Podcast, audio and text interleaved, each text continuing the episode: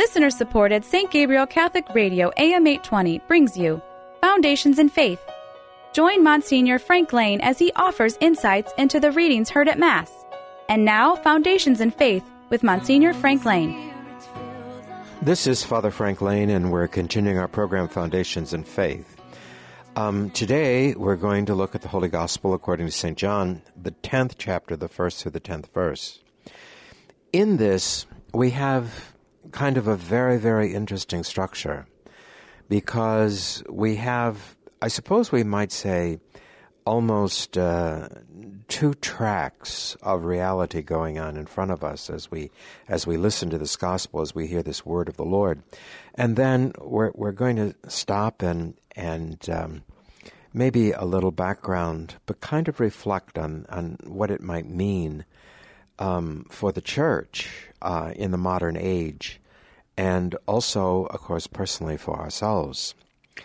And it starts out with Jesus saying, I tell you most solemnly, anyone who does not enter the sheepfold through the gate, but gets in some other way, is a thief and a brigand. The one who enters through the gate is the shepherd of the flock. The gatekeeper lets him in, and the sheep hear his voice. One by one he calls his own sheep, and he leads them out. And when he has brought out his flock, he goes ahead of them, and the sheep follow him because they know his voice. They never follow a stranger, but they run away from him, for they do not recognize the voice of the stranger. Now, the setup, the structure, the picture that Jesus is drawing right now is a very common scene in, in ancient Israel, and to some degree, I suppose, in more more rural areas of the Middle East, pro- probably persists even to today. But the relationship between the shepherd and the sheep is a very unique relationship. The shepherds are, of course, the poorest of the poor. They are the ones who kind of live with the sheep and um, are kind of rejected in the villages and the cities and so forth because because they kind of uh, smell like the sheep. They kind of smell like the animals that, that they live with. And so they kind of are isolated and therefore increase the bond that they have with those that are entrusted to their care. At night, to protect them from predators, they'll put them in a common corral. And they come in through the main gate. The sheep have different colors dyed onto their wool so that they can indicate um, to whom they belong. And the shepherd, with his own flock, usually has names for each of the sheep, which they learn to recognize and they learn to recognize his voice. So that in the morning, when the sheep are gone out of the corral or out of the gate, out of the uh, contained area where they are, um, the shepherd walks in and he um, calls them by name. They hear his voice and they kind of push through the crowd and they follow him out the gate and back into the pasture lands again. So that's kind of the image that's in the mind of the people to whom Jesus is talking. It's a very familiar image to them. When when we hear, well, the sheep hear my voice and they follow me and so forth, um, we we really that's really not culturally part of our world, and so we tend kind of just to slide over it. But the fact is that it the, it is the familiarity and the confidence and the trust that the sheep have for the shepherd that leads them um, sheep are extremely vulnerable animals, and they do need someone to look after them, and they do need someone to care for them. Um, or they simply wander off and become, you know, uh, prey for for the local predators that prowl through the through the hillsides. So this is the structure. Then this is the setup. This is how it works. And then Jesus then tells him this parable which of course they failed to understand, by the way. So Jesus told them this parable, but they failed to understand what he meant by telling it to them. So Jesus spoke to them again. In other words, the very common, ordinary thing is Jesus tells the story of how a shepherd functions, and everyone says, oh, well, yeah, that is how they function. But not understanding what he meant by that, he goes on to tell a parable. I tell you most solemnly, uh, to explain the parable. I tell you most solemnly, I am the gate of the sheepfold. All others have come are thieves and brigands. But the sheep took no notice of them. I am the gate. And anyone who enters through me will be safe, and he will go freely in and out, and be sure of finding pasture. The thief comes only to steal and kill and destroy. I have come so that they may have life and have it to the full. So he explains now what this structure, what this meant about the sheep gate and the shepherds and so forth. He's saying it relates to me. And he said, in relating to me, that basically repeating again, I am the way, the truth, and the life. Follow me, and you will follow me in freedom. Don't follow me, and you become the victims of the thieves and the brigands who climb in over the fence, and do not come then through the narrow gate. Um, Jesus emphasizes this in many of the Gospels. Wherever he says, No one goes to the Father unless through the Son which means that without Jesus Christ, without Jesus Christ, no one goes into the depths of reality. No one comprehends or grasps the, the vastness and the truth of the reality in which we live. And here comes a very interesting question, a question that was raised, has raised, been certainly raised over many, many centuries, very dramatically raised in the questioning, for instance, of the middle of the 20th, late 20th century, and now, with the rise of the nones, the N-O-N-E-S's, um, with the ascendancy of atheism, agnosticism, anger toward Christianity, and all of that, then we began to find out that that underlying reality within the human person, which we might be able to sense but not articulate, might be able actually to to feel but but really not define, all of that, it becomes the battle for the definition, therefore, of what is that inner reality of the human person, which is aware of a presence, which is aware of, of uh, something greater than itself, somehow or other involved in its life. Then, what is the interpretive tool? How does the person come to know and to understand that? Jesus' claim in the gospel is that only gets clarified through him. So that when, in fact, in this underlying questioning, in this underlying um, insight and experience within the human person, how is it defined? And I think that it is here that Jesus' message in this gospel today is most clear. I think that it is here that the battle, really, for Christianity takes place we find that traditionally in a Christian society, or even for ourselves being emerging from a Catholic culture, though perhaps somewhat shattered and broken in the contemporary age, that that underlying reality for us has been defined as the presence of Jesus Christ, both interiorly to us, but also in word and in sacrament. In other words, the church is interpreting the deepest reality of the human person so that the human person can become conscious of what it is that moves within them and beyond them. I think that in our own lives, um, I've just had a recent conversation with a very good friend in which we, we were talking about this, which we were discussing this that at what point did that sense of another somehow or other in our lives, at what point did that become defined for us as Jesus, as the Savior, as the Redeemer? And all of us, I think, kind of sense and understand that it was through both the example of the believers within our families, but in the instruction that we received, in the masses that we attended, in the schools that we went to, and so forth. So that there was then, we were entering through the gate that we were not climbing over the fence to discover the depth, the reality of ourselves.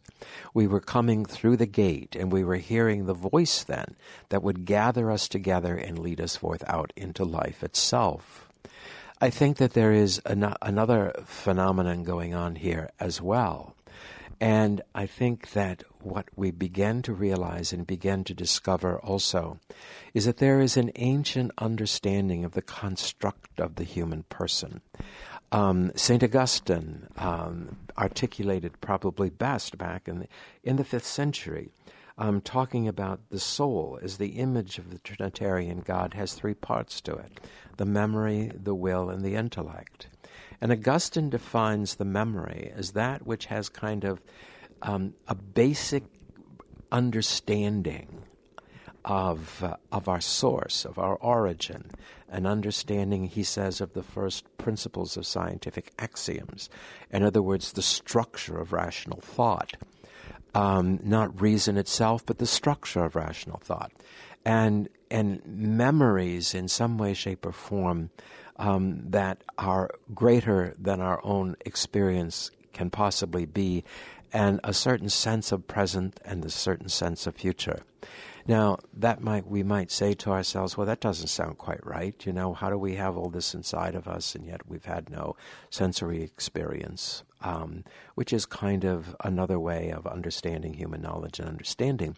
But but what we find, for instance, is even in the 20th century, people like Sigmund Freud and Carl Jung um, took up this memory component of the tripartite soul of Augustine and uh, actually began to develop theories of the preconsciousness, of the unconsciousness of the human person. Well, into that category of preconsciousness and unconsciousness might be that sense of something other than ourselves that comes to us at a very young age. That's part of the capacity of a child's capacity, of a child's ability to, to for their imagination to make up um, uh, realities for themselves and to play in, in, in a world that they construct themselves. Perhaps that's uh, transferred a little bit from from the mind of the child it, it, onto a computer screen that the child's mind encounters. But in any case, it's a phenomenon outside of themselves. And that phenomenon outside of themselves takes on structures of reality for themselves. And so we have to then come to understand what how do we build and construct those structures of reality for the unconsciousness of the child and, and, and the sub preconsciousness of ourselves. Well, this is the role that the church plays then. This is the role that the church is supposed to play. It is supposed to therefore proclaim what the object of that unconscious sense is within us and in that, to allow us then to create and to be able to form within our minds some definition of meaning, some definition of purpose, some definition of ultimate reality. And if, in fact, the book of Genesis is correct, and we believe that it is, the prelude of John's Gospel is correct, and we believe that it is, then the substructure basically of all reality is the Word of God, is the Word of God who is the light of the world. And so for us in our preconsciousness to to contact or come in, in, in, in contact with the substructures of all reality, it is the task of the church to proclaim Jesus Christ and Him crucified. It is the task of the church to help to, to strengthen and authenticate our sense, deep inner sense of His real presence among us and that this is what the Gospels are doing, and this is what the liturgy does that it is not going into the world of make believe and imagination. It is going into the world of the preconscious and the world of the senses, deep personal senses within the human person that asks the questions about what is the reality of my life. There is a certain danger, of course, in allowing and allowing modern culture to form those responses instead of allowing believing parents and the proclamation of the church. But the crisis of the present age certainly is that the thieves and the brigands are scrambling over over the fences of the corral in which in which humanity is struggling to find its own identity and they are taking that unformed preconsciousness of humanity, that unformed unconsciousness of humanity, and they are reinterpreting in a way that is hostile to the substructures of reality. They are reinterpreting it in a way that creates a false understanding of the human person, of human nature, which is why this gospel becomes increasingly important for us to grasp and to understand because it tells us that for the true safety and security, that truth and interpretation of our realities have to enter in through the person of Jesus Christ. No one goes to the Father but through the Son. No one goes to the whole existence of ultimate reality except through the Son, who is the substructure of all reality. And that Jesus makes it clear, for instance, when there is a theophany in the Old Testament and God appears, the people, the people, if they dare to approach that, will die in the Old Testament. That's what happened to them. That's what happened to the ones who were carrying the Ark of the Covenant. That in order to try to go to the God, to go to the Father, without the knowledge and without the proclamation and the revelation of the Son, led to destruction. And we can take those theophanies of the Old Testament and we can say that the voice of God speaks in the modern world. The voice of God speaks through the scriptures. The voice of God speaks in the Word. The voice of God speaks through the believing tradition of the people who have been His faithful disciples throughout the centuries. And that in some way, to void that, to circumvent that, is to bring about an interior form of destruction to humanity, a form much worse than a plague or, or a famine or, or anything else, because it, it distorts the total interiority of the human person. The structure and the reality of the human person is interpreted most authentically and realized most fully in faith in Jesus Christ. Now, does that mean, therefore, that the exteriors of the Catholic Church, um, in some way, shape, or form, guarantee that we will never be deceived uh, in our interiority. And this is the crisis of the Church in the model, modern age. It has, within some of its people, it has used the institution to deceive the interiority of the human person. And it is a crisis of confidence in the church. It is not that the church has erred, and it is not, in fact, that the church has abandoned its mission of being the voice of the shepherd, but it is that many of those who assume the role of shepherd within the church have been unfaithful to what they have proclaimed, and that, as a matter of fact, everyone entrusted with the proclamation of the word who sins mortally, grievously, at least goes through a certain period of their life when they have become inauthentic uh, emissaries of the Lord Jesus Christ, inauthentic proclaimers of His truth and of His word. And certainly those who have totally abandoned the faith and yet use their office um, as a teaching office have done the same. So we have a critical issue right now within the church. For if we say that the substructure of all reality is Jesus Christ, if we say that in the tripartite soul, in the memory of the soul, there is a sense of the authenticity of that presence. There is a sense of the authenticity of the substructure of the reality, but it remains undefined for us in our unconscious. If we say that, and then we hear the word of the church and we hear the word of God. We hear the proclamation of those who have gone before us in faithfulness. We hear that in the schools that we have attended or in the churches that we have attended and so forth. Then the service that the church gives us in that one sense is to articulate for us the unformed perceptions and and and interior senses of our unconscious self.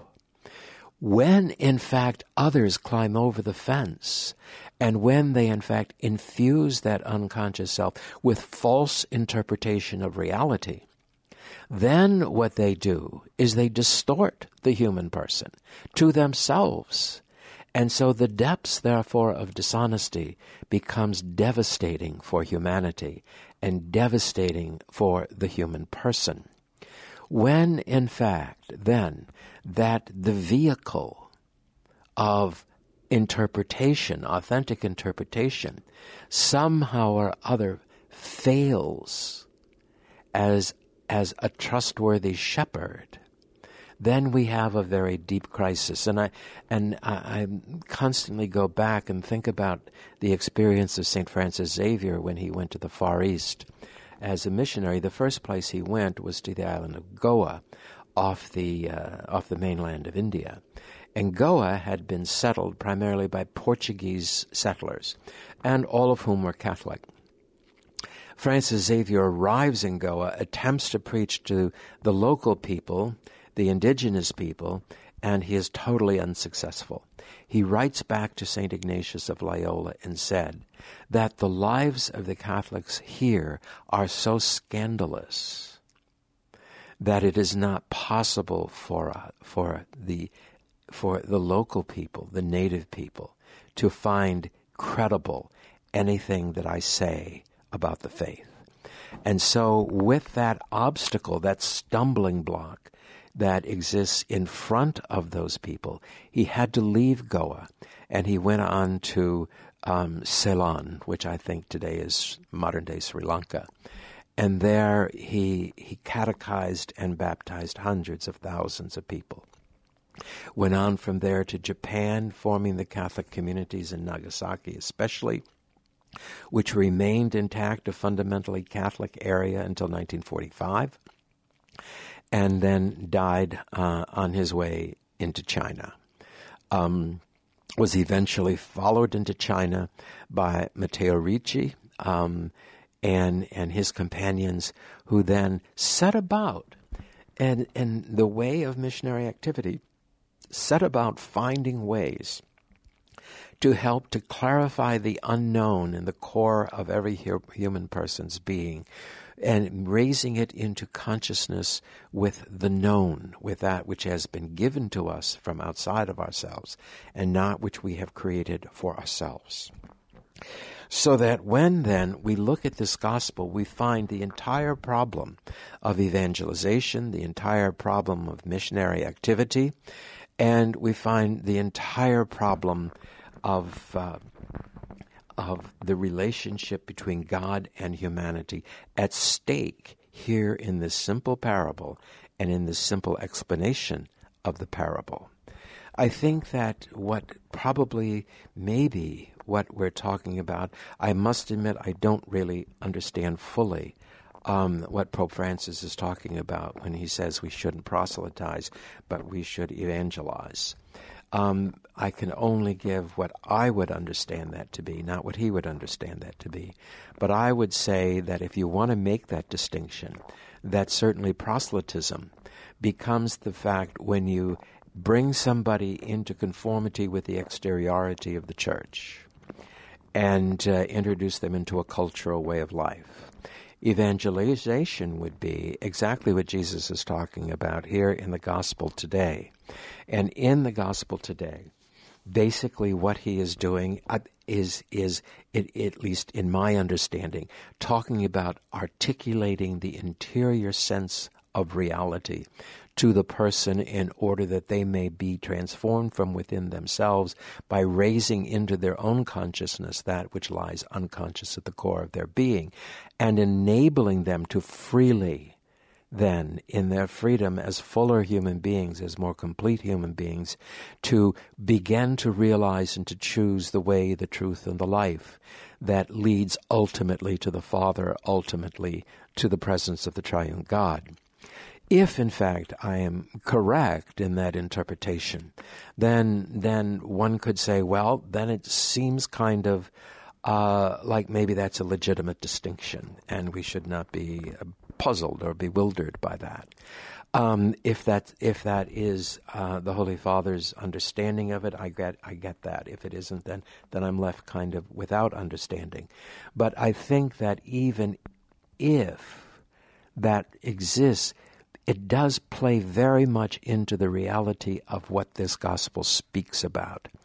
And in what this gospel speaks about is the authenticity of the fundamental relationship of existence itself between that which is interior and, and that which is unarticulated within ourselves, but present, to be somehow or other invested in a trusting way to that authentic, the only authentic interpreter of the foundations of reality, if in fact we are to accept the revelation of Genesis and if we are to accept the revelation of, G- of John's Gospel. What does this mean for us then, and how do we do this ourselves? Is this just kind of a kind of a, a, a monologue on abstraction? I don't think so, because I think that who we are inside of ourselves is that which defines us to a great extent in relationship to our neighbor, in relationship to faith, in relationship to the structures of the world in which we live. And it therefore situates us, and it therefore places us very firmly within the world in which we live as an element and a source, maybe we might even say, of energy for authentic humanity, for an authentic form of being human. And in that authentic form of being human, that enables us, therefore, to encourage and to share that sense of interior authenticity with the people in whom we come in contact in our lives. It is not something that is therefore trivial, but it is the story about humanity growing into a deep sense of itself, both within ourselves personally. It tells us who we are. And that is an authentic quest of every single human person. That each of us, we come to the wellspring because we want to, in some way, shape, or form, strengthen the structures within ourselves that reflect the ultimate realities of life, of relationship, of people, of marriage, of friendship, of family, of all of those kinds of things. So let us then, as we read this, ask this serious question within ourselves What is the deepest sense within myself? What do I think of when I think of who I am?